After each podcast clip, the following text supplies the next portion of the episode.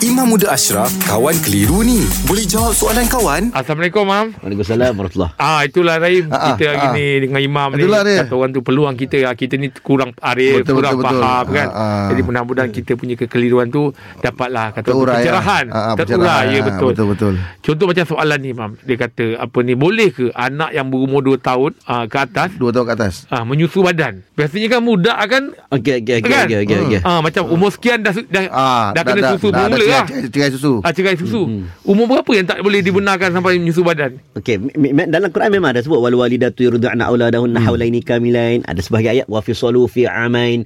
Menyusu selama 2 tahun. Okey. Jadi perkataan dia sebut menyusu selama 2 tahun itu adakah bermaksud wajib stop sampai 2 tahun tak boleh dah. Ha.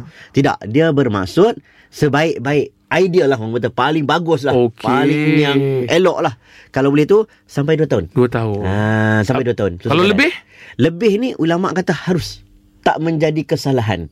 Selagi mana? Okey, selagi mana tak datang mudarat untuk anak, selagi Oh. mana dia tidak mendatangkan keaiban dan keburukan dari segi perangai. Yalah, kau takkanlah umur kau dah sampai macam Abah Rahim pun nak musuh contoh kan kan. Hmm, tak Tak boleh lah. Macam contoh kan dua besar-besar sangat dah pun tak sesuai takut nanti tak bagus untuk didikan Hmm, anak. Maka itu tak boleh lah.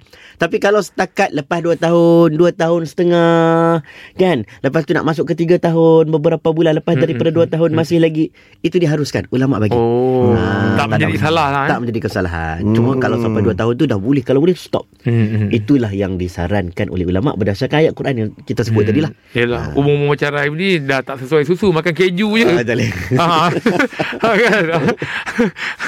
Saya nak kumpal tapi Ah, tak yelah, yelah. dalam Sebab Jangan macam, macam Rahim ni susu kotak pun dah tak jalan. Ah, dia memang kena keju.